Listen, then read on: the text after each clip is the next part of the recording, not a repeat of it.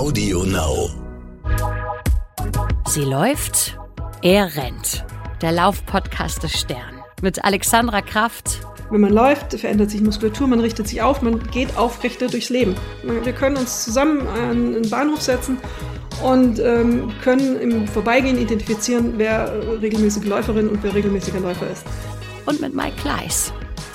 Es gibt so Tage, wo ich denke so, boah, jetzt ist die Routine zu viel, du hast zu viele Möglichkeiten zu laufen und du läufst immer dieselbe Strecke einfach nur, ähm, weil du dich in Sicherheit wiegen willst. Alex, es ist eine Folge, da bin ich sehr drauf gespannt. Ich hätte sie gut gebrauchen können vor ziemlich genau zehn Jahren. Es geht um die Motivation und äh, wie wir sie kriegen können. Hallo erstmal. Hallo aus Hamburg. Motivation ist ein weites Feld. Ähm, wir können sie eigentlich immer gebrauchen, wenn wir, ja, wenn wir mit dem Laufen anfangen wollen, um gut reinzukommen. Ab und zu gibt es Tage, da brauchen wir die Motivation, um weiterzumachen oder um uns am einem faulen Sonntag doch noch auf die Laufstrecke zu begeben, ähm, zum Laufen oder zum Rennen zu motivieren. Äh, wie motivierst du dich? Ich motiviere mich fast automatisch mittlerweile. Das ist das Ziel, was du haben solltest, ja. dass es zum Automatismus High wird. High-End ist das. Ah, das kennst du auch. Wenn du ähm, irgendwann so, so eine Routine gewonnen hast, dann überlegst du gar nicht mehr lange also in den meisten, allermeisten Fällen gar nicht mehr lange. Der Trick ist nur zu dieser Routine zu kommen. Das ist diese schwierige, schwierige Sache. Und ähm, bei mir begann es damit, dass ich eben vor der Entscheidung stand, Berufsleben, welchen Sport mache ich? Ähm, alles, was ich vorher gemacht habe, war unpraktisch. Zum Tennis brauchte ich eine Partnerin oder einen Partner und einen Tennisplatz. Das hat einfach nicht mehr zu meinem Leben gepasst. Also dachte ich, laufen kann doch jede und bin laufen gegangen. Ja, das war nicht so richtig erfolgreich am Anfang. Ähm, du lachst, du kennst es. Ja, voll, ja klar. Ähm, das war ein brutales Scheitern erstmal. Ähm, bis zu Szenen, in denen ich mitten in Hamburg stand und sagte, ich laufe nie wieder. Ähm, weil man eben losrennt und denkt, ach, ich bin doch fit und es ist doch alles wie früher und ähm, Pustekuchen. Das ist nicht wie früher. Mhm. Und dann braucht man schon eine Motivation. Dann braucht man eben diesen irgendwas im Kopf, das einem sagt, irgendein Ziel, ähm, das einem sagt, morgen gehe ich wieder und morgen probiere ich es nochmal. Und ähm, übermorgen auch und über übermorgen auch. Und da ist dann der berühmte Schweinehund, der sagt, nee, heute nicht. Und meiner war echt der FC Bayern München unter den Schweinehunden. Der hat immer alles platt gemacht. Da, ähm, das ja. hat gebraucht. Es war keine Einf es wäre eine Lüge, wenn ich sagen würde, es war einfach. Der war meisterlich, der Schweinehund. Der war Seriensieger, Serienmeister. Oh, Champions League. Wie war es bei dir? Einfach ah, oder hart? Ehrlich, ähm, am Anfang war es super einfach. Am Anfang war es so, ja, also ich hatte damals auch schon Hunde und die mussten eh raus. Und ehrlicherweise habe ich den Hunden so wahnsinnig viel zu verdanken. Ähm, einer äh, lebt ja Gott noch, Spania lebt ja noch. Und ähm, die profitiert übrigens von sehr viel Laufen. Also sie hat von ihrer Tierärztin oder von unserer Tierärztin bescheinigt bekommen, dass sie ähm, mindestens fünf Jahre jünger ist, als das sie ist. Sie wird jetzt dieses Jahr 13 und ähm, sie ist unfassbar fit. Und ähm, ja, da zeigt sie eben auch, auch bei Tieren, dass sie, dass sie durchaus fitter sind, wenn sie sich viel und ausgiebig bewegen. Ähm, soll bei uns Menschen ähnlich sein. Und das äh, stimmt. Das Hundebesitzer werden älter. Guck mal, siehst du? Und ähm, es war wirklich so, dass, dass, dass mir das gar nicht schwer gefallen ist am Anfang, weil ich die Motivation auch durch die Hunde hatte. Ich hab, äh, für mich gab es nichts Tolleres. Damals bin ich noch gelaufen, nicht gerannt. Mm, weil ich auch gar nicht anders konnte übrigens, mal davon abgesehen. Ähm, für mich gab es nichts Schöneres, als, als die Hunde springen zu sehen. Ich habe sie, ich bin einer von diesen bösen Hundebesitzern, die die Hunde von alleine laufen lassen. Und ähm, mir hat das, jagen. Nee, das haben sie nie getan. So, weil sie kannten mich ja, also sie hätten ja auch dann mich erstmal jagen müssen. Haben sie nicht, nie getan. Nein, einfach zu sehen, dass sie ihren Spaß haben und dass es ihnen gut tut und dass es irgendwie unheimlich schön ist, wenn du morgens einfach ja ähm, aufstehst und, ähm, und der Sonne, dem Sonnenaufgang entgegenläufst ähm, teilweise. Das ist schon einfach ein ganz, ganz tolles Gefühl, wenn die Felder noch, und ich bin ja im äh, Frühjahr gestartet, also noch ein bisschen Winter, aber es wurde langsam Frühjahr. Und wenn, wenn du merkst, die Natur ähm, ja, explodiert so mehr und mehr, ähm, also da war schon sehr viel Motivation einfach drin, deshalb ist es mir am Anfang gar nicht so schwer gefallen. Ähm, und so dieser Routineprozess, der setzte bei mir dann auch durch Eigenmotivation ein, weil ich, weil ich auch wahnsinnig schnell viel, viel Gewicht verloren habe und mich dadurch auch besser fühlte. Nicht, nicht weil ich jetzt irgendwie das gefeiert habe, dass, dass die Waage weniger angezeigt hat, sondern weil ich mich einfach deutlich besser gefühlt habe. Also dieser Effekt der Eigenmotivation, da wird die Wissenschaft mit Sicherheit was zu sagen können. Ähm, und wenn, dann muss auch die Wissenschaftsredakteurin des Stern auch wissen, wie das mit der Eigenmotivation ist. Das ist wahrscheinlich die beste Form der Motivation, oder? Ähm, Motivation, Eigenmotivation aus sich herauskommt, aus dir herauskommt, ist natürlich das, was du haben möchtest. Es muss aber ähm, nicht einfach nur Vernunft begründet sein, weil das wird nicht funktionieren. Diese klassischen guten Vorsätze, die wir am Anfang des Jahres alle haben und auch ein bisschen in Konkurrenz geraten, weil die Kollegin oder der Kollege das macht. Und jetzt möchte man auch sagen, ich mache jetzt was ganz Tolles, ich verzichte auf meine Morgenzigarette, ich gehe nur noch laufen, Marathon, Triathlon und dann steigert sich das ja alles. Das ist in der Regel einfach so eine vernünftige Geschichte und führt dazu, dass du scheitern wirst. Ähm, man sagt an, an Valentinstag, das ist am 14. Februar, sind ungefähr 70 Prozent aller guten Vorsätze wieder dahin. Das sind also gut sechs, sieben Wochen, die die Leute in der Regel durchhalten und das war's dann. Weil es eben nicht reicht, einfach zu sagen, das tut mir gut. Dieses Versprechen reicht nicht aus. Und wir überschätzen gnadenlos unsere Willenskraft. Wir glauben, wenn wir uns genug zusammenreißen, dann können wir unser Verhalten steuern und die guten Vorsätze erreichen. Das funktioniert nicht. Das ist ähm, absolut ermüdend für das Gehirn. Es muss sich damit immer wieder auseinandersetzen, immer wieder aufs Neue. Und das kann ermüdet. Das führt zur Aufgabe. Und das erleben die meisten ja auch. Eben genau diese sechs Wochen. Und dann ist es vorbei dann reicht die Vernunft, die Kraft nicht mehr aus und das war's. Ähm, mhm. Also was tun? Jetzt werden ganz viele da sitzen und sagen, ja, und jetzt weiß ich, was nicht funktioniert und wie, wie funktioniert's jetzt? Die Frage habe ich mal vor nicht allzu langer Zeit einer ähm, Sozialpsychologin der University of Southern California, Wendy Wood, gestellt, die sich nur mit Gewohnheiten beschäftigt. Das ist ähm, alles das Einzige, was sie ihr Forscherleben lang getrieben hat, Gewohnheiten zu untersuchen. Und die sagt, dass diese Gewohnheiten eben der Schlüssel zum Erfolg sind. Das, was ich schon gesagt habe, eine gewisse Routine zu haben. Ähm, anstelle eben diese, diese Vernunft, die guten Vorsätze, die Gewohnheiten. Sie vereinfachen es, weil das Gehirn dann nicht mehr drüber nachdenken muss. Man ist nicht mehr in diesem, wie sie das nennt, Ermüdungswettkampf mit dem Gehirn, sondern macht es automatisch. Und wenn man sich mal selber überprüft, frag dich mal, Mike, wie viel deiner Handlungen im Alltag so automatisch ablaufen, über die du gar nicht nachdenkst. Was würdest du tippen? Na, das sind 90 Prozent. Das ist ein bisschen hochgegriffen, weil du wusstest, dass du jetzt eine hohe Zahl sagen musst. Es ist mehr als die Hälfte, sagt man so, also paar 50 Prozent. Da verschwenden wir keinen einzigen Gedanken an, an diese Taten. Das ist, geht los mit Zähneputzen, Autofahren ist auch sowas. Das muss man sich mal vorstellen. Autofahren ist eine Routine. Es passiert fast alles automatisch. Deswegen fällt es ja Fahranfängern so schwer, ähm, Auto zu fahren flüssig, weil sie eben noch nicht diese Routine haben. Das ist ein bisschen beängstigender Gedanke, dass das alles eine Routine ist, bis auf kleine Momente der Gefahr. Ähm, aber es ist so. Und wenn du das schaffst, für deinen Sport hinzukriegen, weil du dir ein, ein Ziel ausgesucht hast, das für dich realistisch zu erreichen ist und was für dich auch eine gewisse Wichtigkeit hat, dann kannst du sehr erfolgreich zum Läufer oder zur Läuferin werden. Für mich, und wir haben das das eine oder andere Mal sogar schon in dieser Folge angesprochen haben, aber wenn noch kurz, ist das Thema Scheitern. Ähm, ehrlicherweise ist das Scheitern wahrscheinlich das, was mich am meisten motiviert hat. Klingt ein bisschen absurd, aber ist tatsächlich so. Es gibt eine Situation, die kann ich euch erzählen und die auch, dass ähm, das Scheitern für mich komplett sichtbar gemacht hat.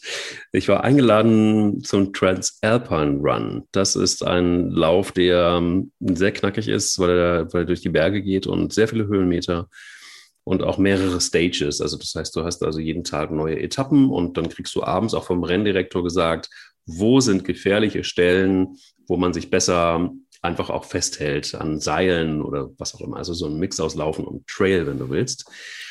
Und ähm, ja, der, der, der Freund, von dem ich eingeladen worden bin, der wusste um meine Höhenangst. Und ich habe ihm immer wieder gesagt, pass auf, ich, ich laufe das mit. War auch klar, dass wir nicht alles laufen, sondern nur ein paar Stages. Aber ich darf nicht in die Situation kommen, wo es rechts runter geht, einfach neben mir. Oder wo ich mich an irgendeinem albernen Seil festhalten muss oder so, weil dann ist bei mir Feierabend, dann bewege ich mich einfach nicht mehr. Dann sagt er so, nö, nö, alles kein Problem, da gibt's nichts. Dann kam der Tag, wo abends der Renndirektor sagte, hier ist die Route, ich zeige sie euch und hier ist eine kleine Stelle, da ist ein Seil und da haltet ihr euch kurz fest und dann geht ihr um die Ecke und dann ist es das schon. Dann habe ich gesagt, mal, einen kleinen Moment, warum ist ein Seil? Naja, es war also eine gefährliche Stelle. Und wir kamen dieser Stelle immer näher. Ich lag bis dahin eigentlich so ganz gut, auch in der Zeit, war wunderbares Wetter. Und dann kam dieser Moment, wo dieses immer enger wurde und es ging rechts abwärts. Und das war brutal, weil ich genau wusste, das darf nicht passieren, weil ich kenne mich genug, dass ich weiß, dann muss ich abbrechen. Und dann war es so, dass ich stehen geblieben bin, meinem Partner gesagt habe, pass auf, lauf einfach weiter, hier ist bei mir, ich habe es dir gesagt, Feierabend.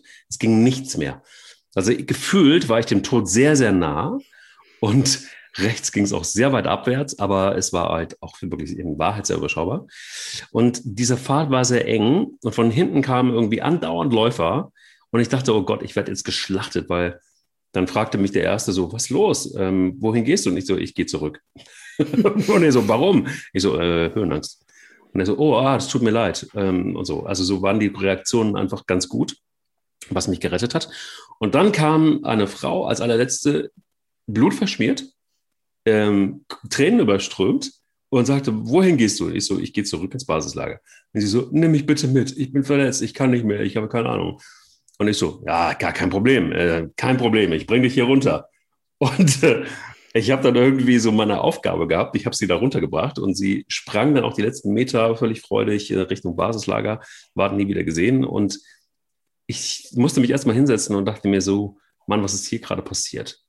Und eigentlich war diese Stelle relativ cool. Also sie waren nicht für jeden normalen Menschen machbar. Aber ich bin einfach zerschellt ich konnte nicht mehr laufen, es war nichts mehr zu machen und für mich war auch dieser Wettbewerb, der ist ja für mich nicht wahr, weil ich nicht alle Stages gelaufen bin, war für mich auch beendet. Aber im Nachhinein war es für mich die Motivation, auch A, meine Höhenangst mal irgendwann in den Griff zu kriegen, B, ähm, auch solche Trails gerne zu mögen und mich da mal so ein bisschen reinzufuchsen in dieses Trendthema Trail Running und einfach auch zu akzeptieren, egal wie viele Marathons du gelaufen bist, Egal in welcher Zeit, egal wie viele Ultramarathons du gelaufen bist, es wird immer einen Moment geben, wo du scheiterst. Und das ist auch gut so, weil du nämlich an die Grenzen kommst dessen, was du mental und auch körperlich ähm, möglich machen kannst für dich selber. Und das ist, finde ich, total wichtig, auch für die Motivation. Ja, beim Scheitern entscheidet sich ja eben dann am Ende die Frage aufgeben oder daraus wachsen. Ähm, Im besten Fall wächst du daraus. Wie, ich nehme an, dass du heute keine Höhenangst mehr hast und vielleicht ähm, Geht. an der Stelle weitergehen würdest heute. Für mich war die Situation wirklich nach diesen ersten Laufrunden, in denen ich da mitten auf der Straße stand und nicht mehr konnte, war auch die Frage, gebe ich jetzt auf? Und das war's. Ähm, und dann muss man eben mit sich ringen. Und ähm, daran wächst man, finde ich, wenn man mit sich ringt. Wenn man es einfach abwinkt und sich nicht mit auseinandersetzt, dann ist man gescheitert und das war's dann. Aber wenn man beginnt zu kämpfen und, und sich zu überwinden, dann ähm, wächst man an diesen Sachen, weil man eben Mechanismen ähm, entwickelt, sie zu überwinden. Man entwickelt, oder ich habe dann eine neue Strategie für mich entwickelt, die darin bestand, eben äh, kleinere Etappen langsamer laufen, nicht auf, auf dieses riesig große Ziel, ich muss jetzt die 5-Kilometer-Runde im ersten schaffen, ich werde es nicht schaffen, anerkennen, die Schwäche anzuerkennen, die man hat, und dann eben daraus die Strategie zu entwickeln. Kleinere Etappen äh, in meinem Tempo. Es darf nicht wehtun, es muss nicht wehtun. Und ich bin keinem irgendwie recht, muss ich mich bei keinem rechtfertigen, der mich hier überholt. Ich bin halt unfit, ist so. Dieses Anerkennen der eigenen Schwäche hat dann bei mir dazu geführt, dass ich zur Läuferin wurde. Weil ich dann eben anfing, mit einem guten Gefühl zu laufen plötzlich. Nicht mehr diesem, diesem im Nacken befindlichen Gefühl, ich muss jetzt hier ganz, ganz schnell rennen, nur so hilft es, sondern einfach die Leichtigkeit des Seins, ähm, würde ich es mal nennen, mit einem, einer Prise Realismus. Und die hat dann dazu geführt, dass es mir angefangen hat, Spaß zu machen und ich habe dann mit so ein paar psychologischen Tricks, weil wir über Wiederholungen geredet haben, auch gearbeitet. Ab sofort standen meine Turnschuhe an der Haustür. Und morgens, wenn ich die Treppe hochkam, habe ich sie gesehen. Dann war schon mal das schlechte Gewissen angeschaltet. Okay, heute läufst du. Mhm. Ähm, weil ich drüber steigen musste, einmal kurz visualisiert. Dann habe ich mir eine feste Uhrzeit gesucht. und habe das dann einfach immer wieder gemacht, zweimal die Woche, dreimal die Woche im Idealfall sogar. Und es wurde zur Routine. Man weiß das auch aus der Wissenschaft, und jetzt wieder gebe ich wieder die Wissenschaftsredakteurin, dass du, um eine Routine zu etablieren, ungefähr 65 Tage brauchst. Dann wird es zur Gewohnheit. Das ist eine britische Studie, die das belegt hat. Das hat man an Ernährungsumstellungen festgestellt, die auch so ungefähr 65 Tage brauchen. Beim Sport hat man es auch äh, festgestellt und die Gewohnheiten sind der Schlüssel zum Erfolg.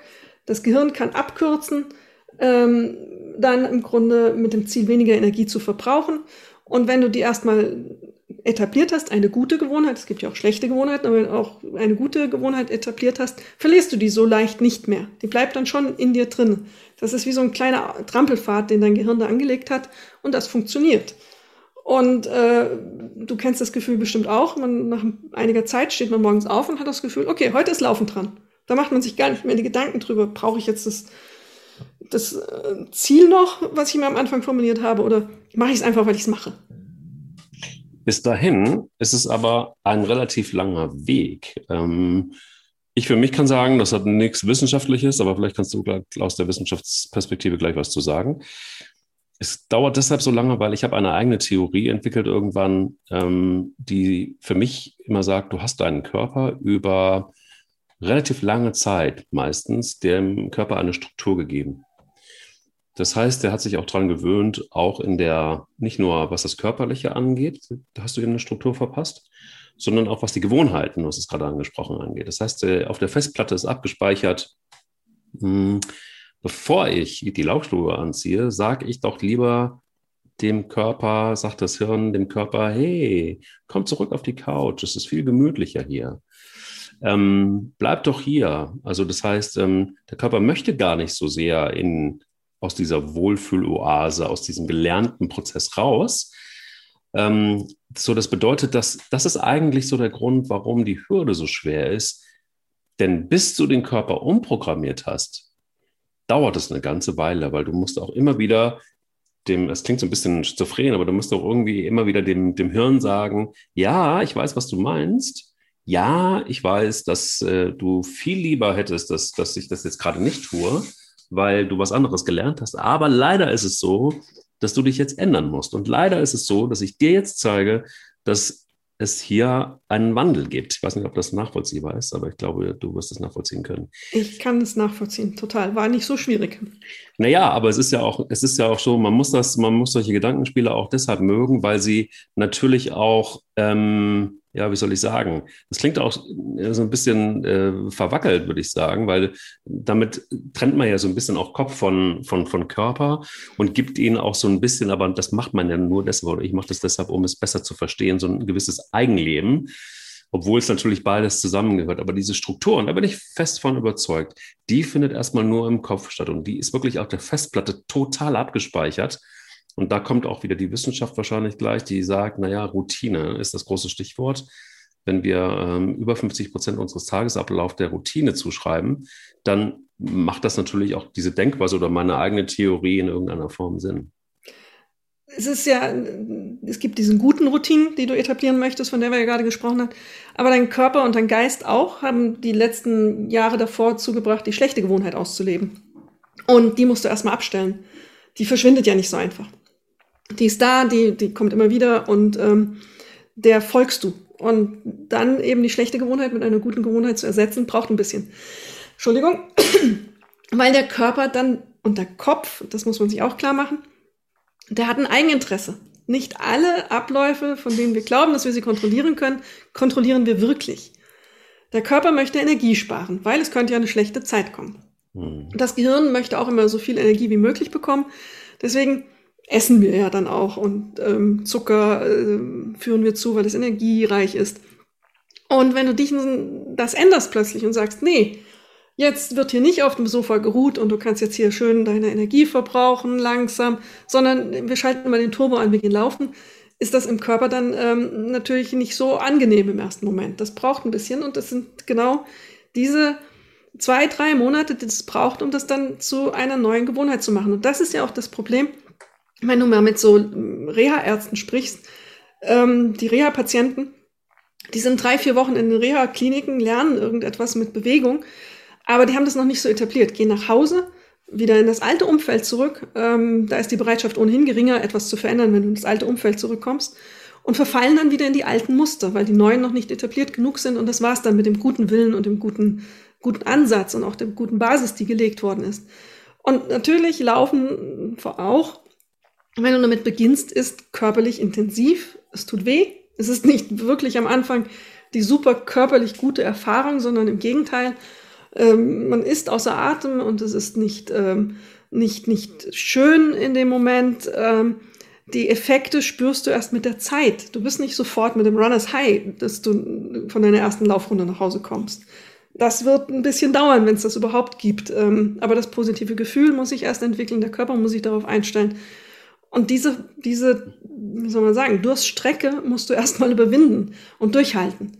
Und dann profitierst du so in der Form, wie wir sagen, dass wir profitieren. Wir fühlen uns besser, wir sind gesünder, ist einfach de facto so, Läufer sind erstmal per se gesünder und Läuferinnen und unser Gehirn profitiert davon. Und in dem Moment lernen wir auch eine positive Assoziation damit. Ja, Alex, wir haben ähm, gerade eben etwas angerissen, was ich ganz spannend fand, nämlich dieses berühmte Runners High. Ich behaupte ja, das gibt es gar nicht, das Runners High. Da sind wir uns schon wieder einig. Also es ist erstaunlich, wie einig wir uns in letzter Zeit sind. Ich habe auch Höhenangst übrigens. Hast du auch? Total. Aber das ähm, ist eine andere Geschichte. Also vielleicht sollten wir den Podcast jetzt wirklich umnennen in äh, Sie läuft, er läuft. Das macht ja überhaupt keinen, oder? Also ja, ist, wir sind aber das macht irgendwie keinen Sinn. Dann müssen wir laufen draus machen. Stimmt, Aber, und wir hätten diese ganze Gender-Geschichte nicht, die, die, die, das, die den Podcast ja auch spannend macht und, ähm, und erfrischt und auch dann doch wieder zu uns zusammenführt, wie man jetzt gerade merkt, verrückt. Die Genderwissenschaft ist ein total spannendes, neues und gutes Thema. Da, da findet man so schöne Sachen und, und ähm, das ist, ähm, nein, das geben wir nicht auf. Worüber wollten gut. wir jetzt gerade reden? Sag Runners mal. High. Runners High. Ich habe gesagt, das gibt es nicht. Das gibt es nicht. Das gibt, das es, gibt nicht. es nicht. Glaube ich auch. Ich habe es, also du bist schon Marathon gelaufen, dann musst du ja einmal mindestens diese Stufe der Erschöpfung erreicht haben, an der man es angeblich spürt.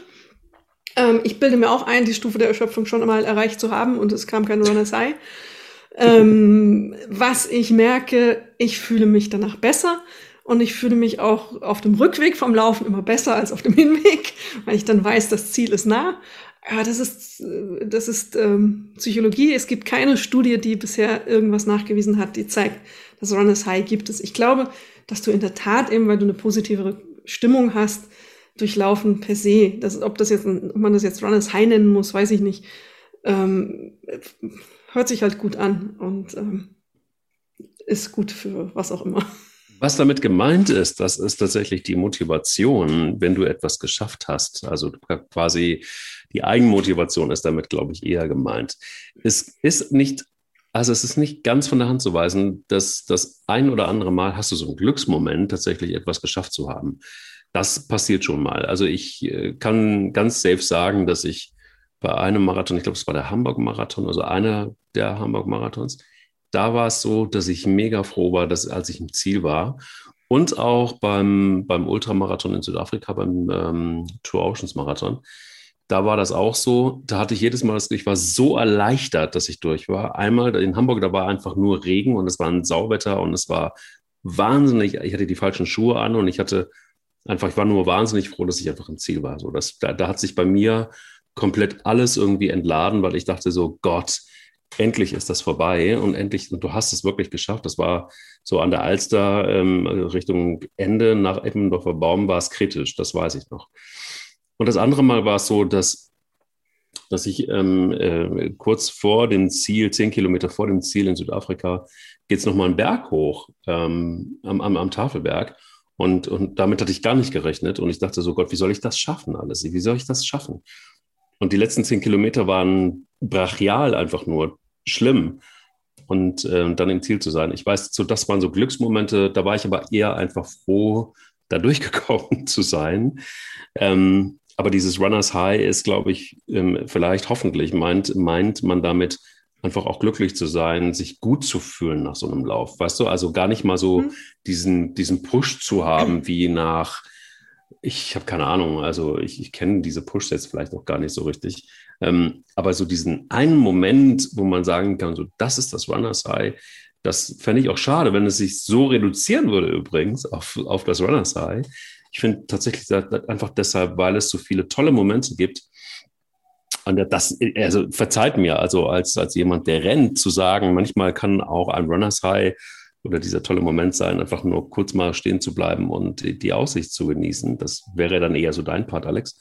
Ähm, aber auch das kann durchaus, finde ich, einfach auch ein, ein Runners High sein. Aber vielleicht brauchen wir auch immer so selbstmotivierende Begriffe, die sexy klingen, damit wir irgendwelche Argumente haben für etwas. Ich glaube, dass das auch mitspielt, weil Runners High hört sich ja gut an. Und das ist ja auch unter der Prämisse, dass es nur jemand erreicht, der sich anstrengt und übermäßig anstrengt und hart arbeitet daran. Der kriegt das Runners High und der wird damit belohnt. Mhm. Und Stichwort Belohnung ist, glaube ich, das Punkt, ah, der, der Punkt. Gute Brücke. Äh, gute Brücke, oder? Ja, ähm, sehr geschickt hingekriegt.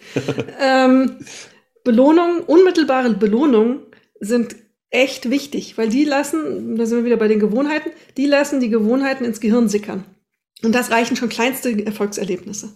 Das kann der schöne Blick sein, den du erreichst, wenn du auf den Tafelberg gelaufen bist. Das kann aber auch einfach eben dieses Gefühl sein, dieses Positive, mit dem du da rausgehst. Und wenn man dem Ding noch einen Namen gibt, dann ähm, macht man sich ja nochmal bewusster, dass es eben diese tolle Belohnung gab und auch die Anstrengung, die man investiert hat und die eigene Leistung. Man ist ja jetzt toll und das hat jetzt noch diesen tollen Namen. Das hilft einem. Ich glaube, per se kann man überlaufen sagen, dass es dich stärkt, ähm, eben in, in diesem Selbstwahrnehmen und in diesem Selbstbewusstsein. Also wenn ich eben dieses geschafft habe, dieses Ziel erreicht, was ich mir vorgenommen habe, dann stärkt mich das und dann fühle ich mich besser. Das ist so ein äh, Mechanismus, der da in, in, Gang gesetzt wird. Und dann profitiere ich auch über das Laufen hinaus, im, im Alltag von mir aus. Dann bin ich, dann glaube ich auch eher daran, ein, ein Ziel zu erreichen, was vielleicht im Alltag stattfindet, ähm, weil ich mehr Selbstbewusstsein habe. Und das transportiert sich und transferiert sich eben aus dem Laufen und aus dieser Erfahrung. Ich überwinde mich und ich überwinde meine Grenzen und ich überwinde auch etwas, was schmerzhaft ist. Ich laufe bei Schnee, Eis, Regen ähm, etc. Das sind ja alle so kleine, kleine Siege, die du gegen dich und deinen inneren Schweinehund ähm, errungen hast. Und natürlich profitierst du dann auch eben im Alltag und fühlst dich besser und ähm, bestärkter. Entscheidend finde ich, das ist genau spannend, was du gerade gesagt hast, nämlich so die tägliche Dosis an Eigenmotivation, wenn man regelmäßig läuft, also täglich laufen, weiß ich nicht, da gibt es dann eine eigene Theorie, ähm, ob Streakläufer nun die wahren, echten Läufer sind und alle anderen sind nur Jogger oder ähm, Läufer. Und äh, ähm, ich glaube aber, eins ist vielleicht wirklich wichtig zu wissen, dass nicht nur weil man läuft oder weil man nach dem Laufen ein gutes Gefühl hat, hoffentlich, wenn man nicht zu schnell gelaufen ist oder wenn man nicht gerannt ist, jetzt spreche ich gegen mich selber, ähm, dann ist es trotzdem so, dass ich glaube, dass die, dass das einfach auch von außen wird wahrgenommen, dass du etwas für dich tust. Also du hast eine andere Ausstrahlung und es wird wahrgenommen, dass du, dass du dich bewegst, dass du läufst, dass du aktiv bist. Das macht sich sicher auch in deinem ja, Erscheinungsbild nach außen in irgendeiner Form bemerkbar. Menschen kriegen das mit. Das ist gar nicht, du musst darüber gar nicht sprechen, so nach dem Motto, ah, ich bin heute wieder gelaufen, sondern ich glaube, das ist auch zu spüren. Und ich glaube so, dass um diese positiven Strömungen, die du A, absendest, aber auch wieder zurückkriegst, so als Anerkennung, so nach dem Motto, ja, keine Ahnung, ah, du siehst aber frisch aus oder gut aus oder ähm, äh, also so diese kleinen Komplimente tun, machen ja auch was für die Motivation, um weiterzumachen. Also zumindest mir es total gut getan, gar nicht so sehr gefeiert zu werden dafür, dass du jetzt abgenommen hast, aber also so vom engen Familienkreis einfach so ein paar wertvolle oder wertschätzende Worte zu bekommen, das ist ja, dafür läuft man jetzt nicht, aber das ist so ein positiver Nebeneffekt, ähm, den ich total genossen habe. Wie, wie, wie siehst du es? Wir haben ja in Folge 5, glaube ich, schon mal intensiver darüber geredet, was passiert das hat, wie du es beschreibst, ja auch damit zu tun, wenn man läuft, verändert sich Muskulatur, man richtet sich auf, man geht aufrechter durchs Leben. Mhm. Ähm, und das sieht man. Ich glaube, man, man, wir können uns zusammen an einen Bahnhof setzen und ähm, können im Vorbeigehen identifizieren, wer regelmäßige Läuferin und wer regelmäßiger Läufer ist. Das siehst du körperlich an, das wirkt.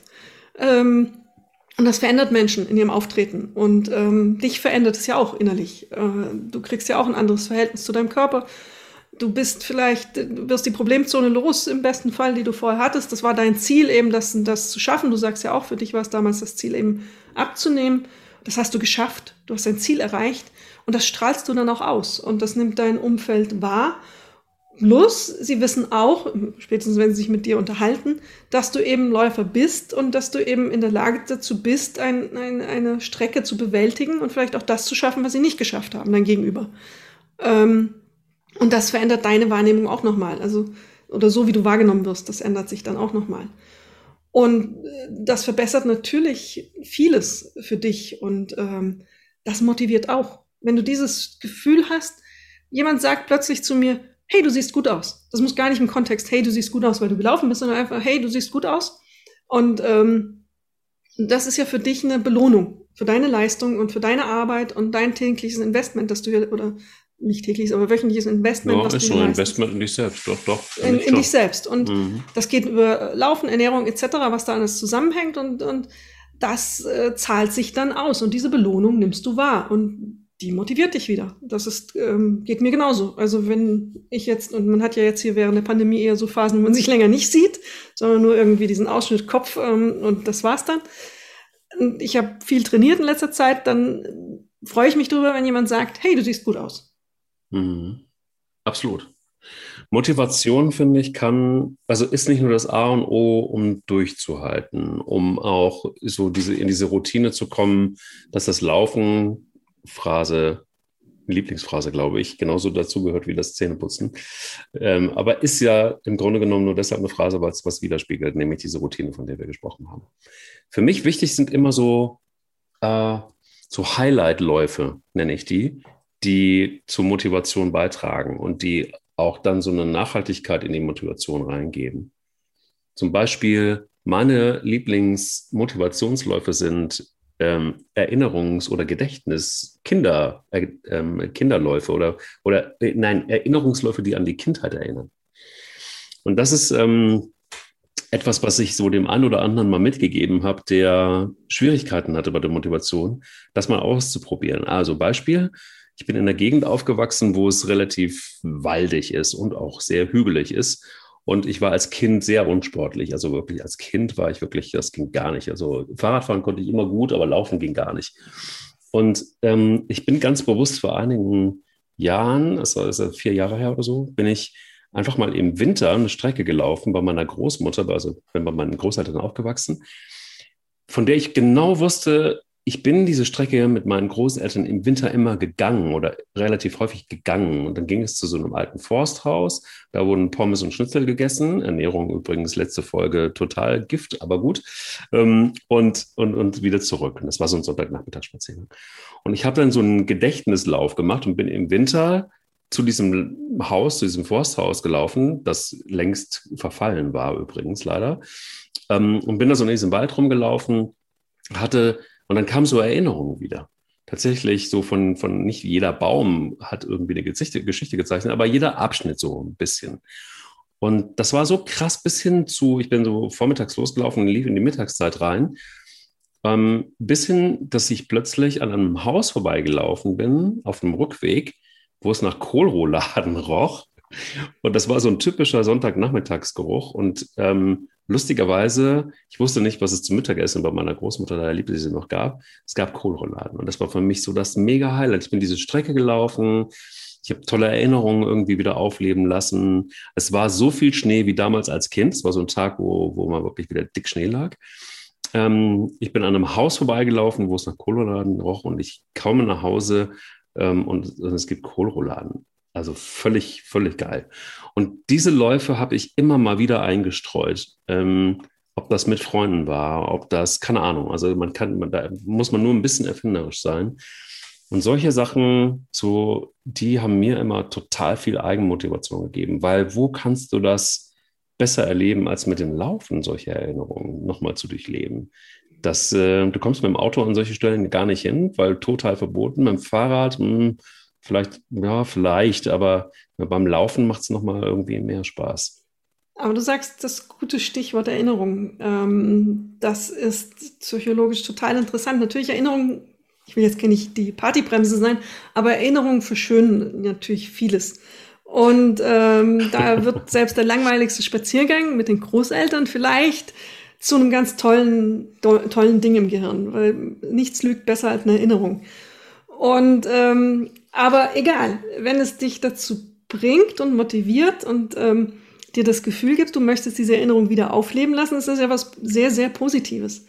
Ähm, und das scheint dir ja zu gelingen. Also diese von Gerüchen, die ja auch eben Erinnerungen auslesen können, das weiß man ja auch aus der Psychologie, ähm, bis hin eben zu deiner Motivation, deswegen laufen zu gehen. Für mich ist, weil du das Erinnerungsläufe genannt hast, was anderes ein bisschen. Ich laufe ähm, ja in der Stadt, eben Hamburg.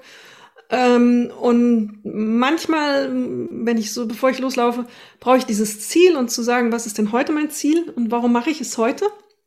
Wenn man dann doch mal übers Nachdenken wieder ins Nachdenken gerät und auch mal ein bisschen strauchelt und es dann doch wieder besonders kalt ist, dann äh, denke ich immer, ach, wenn ich jetzt zehn Minuten laufe, dann komme ich unten an die Elbe und dann öffnet sich die Stadt plötzlich so. Dann hast du auf einmal nicht die hm. Enge der Stadt, sondern diesen großen Fluss vor dir.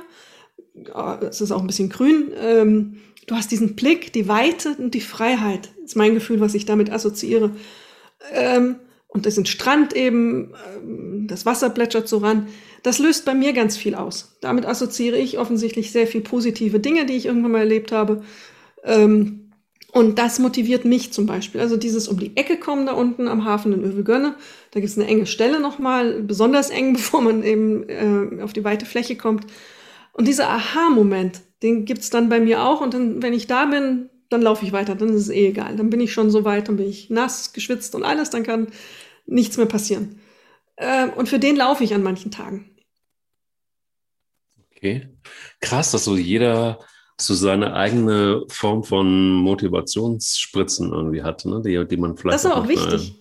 Das ist total wichtig, dir klar zu sein, was ist eigentlich mein, meine, womit kann ich mich auch so ein bisschen reinlegen. Ähm, mein, mein Schweinehund mal wieder, der ist ja immer aktiv, den kannst du nicht abstellen. Womit kann ich mich ein bisschen reinlegen?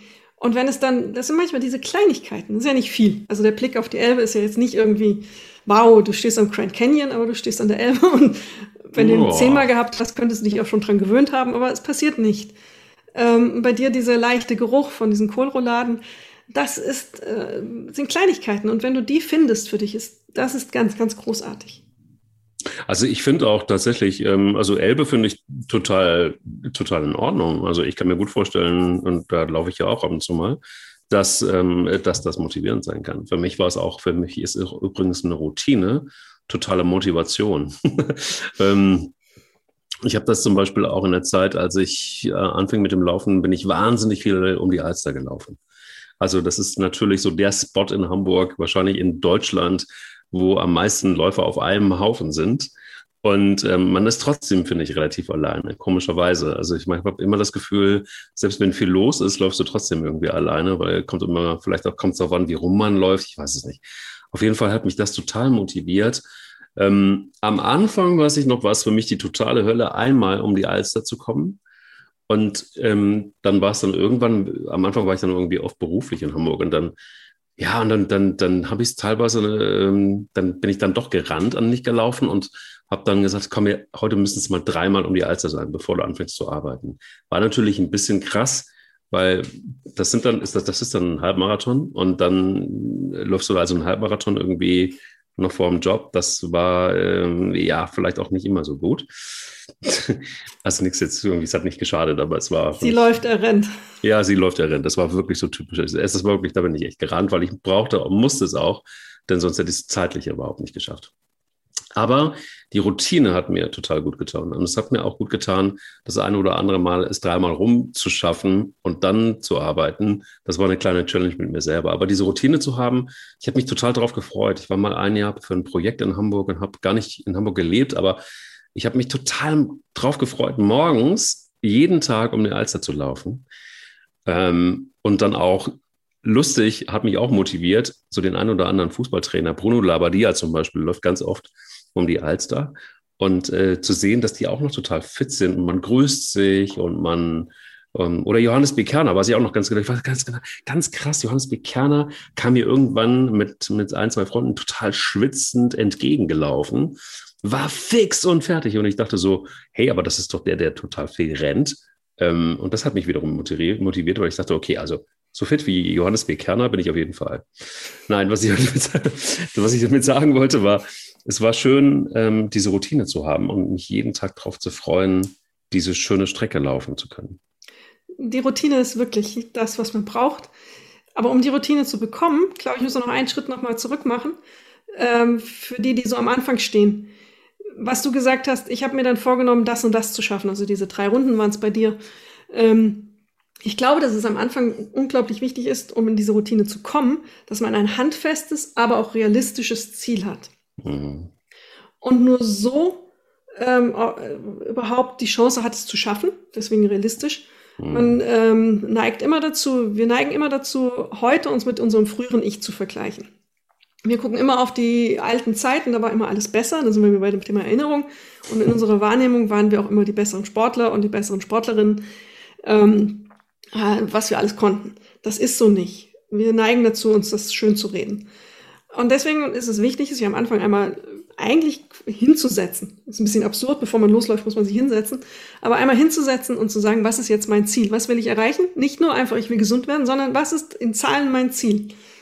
Ähm, ist es das, äh, eine Minute laufen, eine Minute gehen, eine Minute laufen, das für zehn Minuten zu schaffen? Ähm, für die nächsten sechs Wochen, wenn man anfängt. Oder ist es dann eine längere Phase, in der man das machen möchte? Also dieses einmal zu definieren und einmal für sich klar zu machen, das kann ich schaffen und das, ähm, das schadet mir nicht, das ist gesund, was ich da mache und dann kann man loslaufen. Ähm, ich glaube, das ist auch nochmal wichtig. Was ist, wenn du, jetzt bist du ja schon so ein bisschen in der Routine drin und ähm, ja, und, und, und weißt auch letztendlich sehr genau darüber Bescheid, wie du dich wieder äh, motivieren kannst. Aber was sind so für dich ganz persönlich die, die Motivationstreiber? Wie motivierst du dich, wenn es mal ein schwerer Tag ist? Wenn es mal ein schwerer Tag ist, dann kann ich ähm, sagen, heute esse ich vielleicht etwas, was ich sonst mir nicht gönnen würde. Ganz mhm. banal. Mhm. Was auch immer das sein mag. Das, Toffifee. Ähm, vielleicht dann doch mal wieder ein Toffifee, habe ich, glaube ich, seit drei Jahren aus der Sorge, dass ich drüber herfalle und es nie wieder ähm, loswerde. Dazu bitte Folge, die Folge davor hören, da wird es dann genau erklärt, warum. Ähm, also sowas, ja. Ähm, vielleicht dann doch mal wirklich ein Stück Schokolade. Irgendwas Schönes. Mhm. Oder aber, wenn es was Größeres sein sollte, dann eben eine neue Hose, ähm, die vielleicht eine Nummer kleiner ist, als es vor einem Jahr war. Und, und solche Dinge. Die Kleinigkeiten sind auch mal zu sagen, hey, jetzt habe ich heute eine halbe Stunde gemacht. Jetzt kann ich eigentlich mich hinsetzen und muss gar nichts mehr machen. Also dieser Gedanke daran, wenn ich es heute gemacht habe und geschafft habe, dann muss ich den Rest des Tages eigentlich auch nichts mehr machen, weil es ist, also sportlich zumindest, es ist so, dass diese halbe Stunde ausreicht, um mich den Rest des Tages faul sein zu lassen. Das sind wir mal bei, habe ich vor, vor, ein paar Folgen, glaube ich, auch schon mal gesagt. Wenn ich eine halbe Stunde am Tag aktiv bin, kann ich 23,5 Stunden zu Hause bleiben. Dann habe ich es schon geschafft. Dann ist mein Organismus schon dankbar und ähm, hat das rausgeholt, was er rausholen möchte. Mhm. Was ist bei dir? Puh. Gute Frage, immer unterschiedlich. Also ich glaube, was mich total motiviert, ist ähm, mal eine neue Laufstrecke zum Beispiel. Es gibt so Tage, wo ich denke so, boah, jetzt ist die Routine zu viel. Und wie bescheuert bist du eigentlich? Hast so viele Möglichkeiten zu laufen und du läufst immer dieselbe Strecke einfach nur, ähm, weil du dich in Sicherheit wiegen willst. Du kennst die Strecke, du musst nicht mehr darüber nachdenken. Ähm, du kannst sie einfach laufen und wirklich komplett abschalten wird aber auch teilweise langweilig und ist nicht sehr motivierend. Manchmal motiviere ich mich wirklich mit einer, mit einer neuen Laufstrecke und, und überlege dann teilweise alleine, teilweise aber auch äh, dann, wenn es wieder geht, mit, habe ich ganz oft mit einem sehr, sehr engen Freund von mir, bin ich Strecken gelaufen, die wir, wir sind einfach losgelaufen und hatten nur irgendwie ein Handy dabei und haben dann immer in die Karten reingeguckt, wo sind wir gerade, wo, wo können wir langlaufen und, und, und haben dabei wirklich tolle Abenteuer erlebt. Also sowas motiviert mich total, auch mal mit Menschen zu laufen, die ich gerne mag ähm, das ist ein ganz toller Motivationstreiber. Mich drauf zu freuen, das habe ich regelmäßig gemacht, leider jetzt irgendwie durch dieses Jahr Corona nicht. Aber ähm, was ich total, ich bin teilweise wirklich, ähm, lieber CO2-Abdruck, tut mir furchtbar leid, aber ich bin dann teilweise wirklich ähm, 250 Kilometer für einen Lauf gefahren und wieder zurück, weil ich das total genossen habe, ähm, mit meinem Freund ähm, Peter zu laufen und, und einfach ja, neue Strecken zu erkunden. Das ähm, hat mir wahnsinnig viel Motivation immer gegeben. Für mich ist es nicht mehr so entscheidend, neue Sachen zu kaufen. Das ist nicht mehr so mein Motivationsding, weil ich für mich sind es dann doch eher Sportgeräte. Und ähm, auch wenn wir das das ein oder andere Mal besprochen haben, dass ich ein paar Laufschuhe mehr habe als du, ähm, dann ist es für mich schon auch so, dass ich bin so ein kleiner, kleiner Technik-Nerd. Also ich probiere gerne einfach aus, was kann dieser Schuh im Vergleich zum anderen Schuh. Und ich bin da auch manchmal sehr sensibel. Also ich manchmal gibt es Tage, wo ich einfach wahnsinnig lange und langsam laufen will und überhaupt nicht rennen will. Und dafür brauche ich meine Schuhe. Dann brauche ich ähm, mal einen schnellen Schuh, weil ich einfach wirklich einfach mal alles geben will. Ähm, das sind für mich deshalb Arbeitswerkzeuge. Darüber kriegt man mich nicht mehr in Motivation. Ein kleines Geheimnis ist, ähm, dass ich mich teilweise motivieren kann mit morgen ist kein Lauftag, sondern morgen ist vielleicht entweder echt ein Tag spazieren gehen, einfach nur einen langen mit den Hunden oder aber ähm, was Schönes machen wie Fahrradfahren. Liebe ich total. Einfach mal ausgleichende Sportarten, die, ähm, und da muss ich mich sehr disziplinieren übrigens, normalerweise in der Regel. Vielleicht auch mal ein Thema für eine einzelne Folge. Was sind die besten Ergänzungssportarten zum Laufen, um mehr Stabilität zu bekommen? Da bin ich wie viele andere Läufer auch eine total faule Sau, Entschuldigung, ähm, weil ich da viel zu wenig für mache, für Stabilität und ausgleichende Sportarten. Aber Radfahren ist etwas, was ich über die Jahre, also ich habe es immer geliebt, das konnte ich, habe ich ja vorhin schon erzählt, als Kind immer am besten. Laufen konnte ich nicht, aber Fahrradfahren konnte ich. Ähm, und das ist wieder zurückgekommen und da bin ich mittlerweile so dankbar für und das motiviert mich, wenn ich weiß, heute laufen, morgen Fahrradfahren. Ich bin heute die Spaßbremse. Jetzt habe ich deine Erinnerung schon kaputt gemacht. Jetzt mache ich dir das Radfahren auch noch kaputt. Oh Sorry. nein, ich, ich muss rennen. Ich muss leider rennen. Ähm, äh, Radfahren ist nicht so gut für Läufer. Ich mache es auch total gerne und ich motiviere mich auch durch mein schönes Fahrrad, was ich mir habe bauen lassen, wo ich schön putze. Und ha, äh, das ist echt mein, mein Augenstern. Ähm, ich liebe es. Aber Radfahren ist deswegen nicht so gut für Läufer, weil man den Hüftbeuger so knickt. Und ähm, wenn du als Läufer aufrecht gehen willst, dann verkürzt du den Hüftbeuger, wenn du zu viel Rad fährst. Und das macht dann deinen Laufstil schwieriger und kann auch eben zu Problemen an der Stelle führen. Nur so viel dazu. Na toll. Aber, Super, ich habe gedacht, ich mache alles richtig. Ah, Mensch. Ah. Das ist ein interessantes Thema in der Tat. Ähm, ich habe angefangen, Seil zu hüpfen. Ich ähm, versuche jetzt mein, Super meine Total Beinkraft. gut für die Knie auch. Hm. Äh, kommt drauf an. Wenn du es richtig machst, nicht. Passiert nicht so viel an den Knien. Nur ich bin dermaßen ungeschickt. Also wenn man sich so doof anstellen kann beim Seilhüpfen, wie ich es tue, das ist unglaublich. Aber wie gesagt, darüber machen wir nochmal, glaube ich, eine eigene Folge. Da muss ich kein Wissenschaftsredakteur sein. Das ist sehr, sehr, sehr erleichternd, dass ich das nicht sein muss. Mal, by the way, aber um zu sagen, dass äh, da alles Mögliche passieren kann. Aber für die Koordination ist Seilspringen sehr, sehr gut. Ähm, jetzt habe ich mir tatsächlich gestern eine App runtergeladen. Bisschen schlimm. Also ich bin, ich komme langsam in so ein bisschen in so einen Yoga-Modus rein. Ähm, online natürlich, die ganze Zeit während der Pandemie. Und äh, jetzt habe ich mir so eine, also das ist wieder so typisch. Uns wird ja manchmal vorgeworfen in diesem Podcast, dass wir sehr gendermäßig, sehr oldschool unterwegs sind, weil Männer und Frauen und wir separieren und so. Quatsch, tun wir natürlich erstens nicht. Und zweitens, habe ich mich jetzt dabei ertappt, dass ich mir eine App runtergeladen habe. Ich scroll hier gerade mal durch. Ähm, ist auch egal, wie sie heißt. Auf jeden Fall ist das eine App, yogamäßig, aber für Männer, wo es dann ein bisschen, du kannst ankreuzen und das finde ich so lustig. Ich muss an uns denken, weil da kannst du ankreuzen, ob du läufst oder ob du rennst. Nein, ob du, ähm, ob du Athlet bist eher, ob du, also etwas für deine Athletik tun willst oder ob du etwas für die normale Stabilität tun willst. Und was kreuze ich an? Was für die Athletik? Total Natürlich. lame. Natürlich. So, aber du siehst schon auch diese Yoga-App ist, man kennt ja diese Yoga-Apps, die sind ja sehr achtsam und sind sehr, mm, und auch sehr weiblich übrigens. Und diese App ist richtig männlich. Du siehst irgendwie auch schon diesen Typen irgendwie, keine Ahnung, da dachte ich mir so, okay, das könnte meine App sein.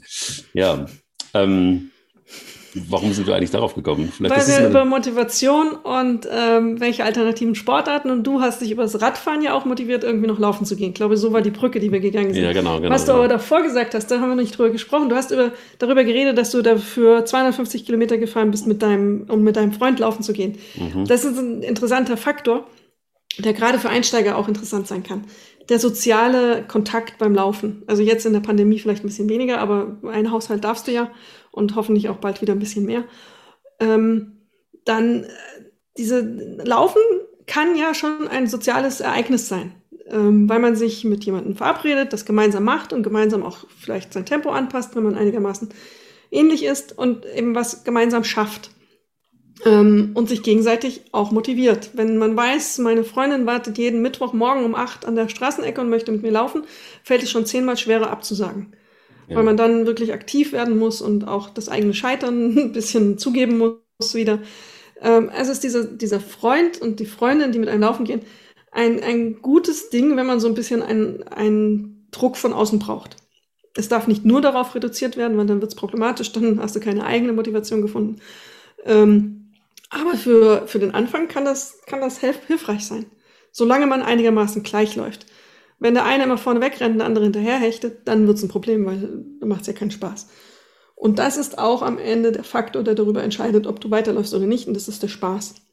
Wenn du es nicht schaffst, eine, eine, eine Ebene zu erreichen und ein Lauftempo zu erreichen, mit dem du sagst, das macht mir jetzt Spaß. Das tut nicht nur weh, das, sondern es macht mir aktiv Spaß und ich merke, wie ich davon profitiere, dann wirst du, wenn du das nicht schaffst, wirst du aufhören. Und das muss dein Ziel sein, eben ähm, diese Ebene zu erreichen. Ich glaube, das ist wahrscheinlich das, das Allerwichtigste, wenn es um Motivation geht. In dem Moment, wo das Laufen keinen Spaß mehr macht, bist du so demotiviert wie nur irgendwas. Da brauche ich gar keine Wissenschaft, das ist irgendwie relativ klar. Ähm, das ist, glaube ich, wirklich das A und O. Also wirklich alles dafür zu tun, um diesen Spaßfaktor einfach immer mit dabei, immer mit im Gepäck zu haben. Ähm, denn ja, was ist denn motivierender, als wenn etwas Spaß macht? Das ist ja vollkommen logisch irgendwo.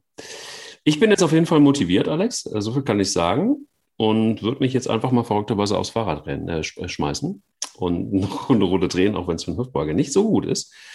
Aber ähm, vielleicht, ja, nimmst du einfach das Seil und hüpfst ein bisschen, während ich Rad fahre. Und ich denke über die nächste Folge dann, die wir planen, ähm, nach, ob wir dann über Geräte und Sportarten, die man alternativ machen kann, nochmal reden sollten.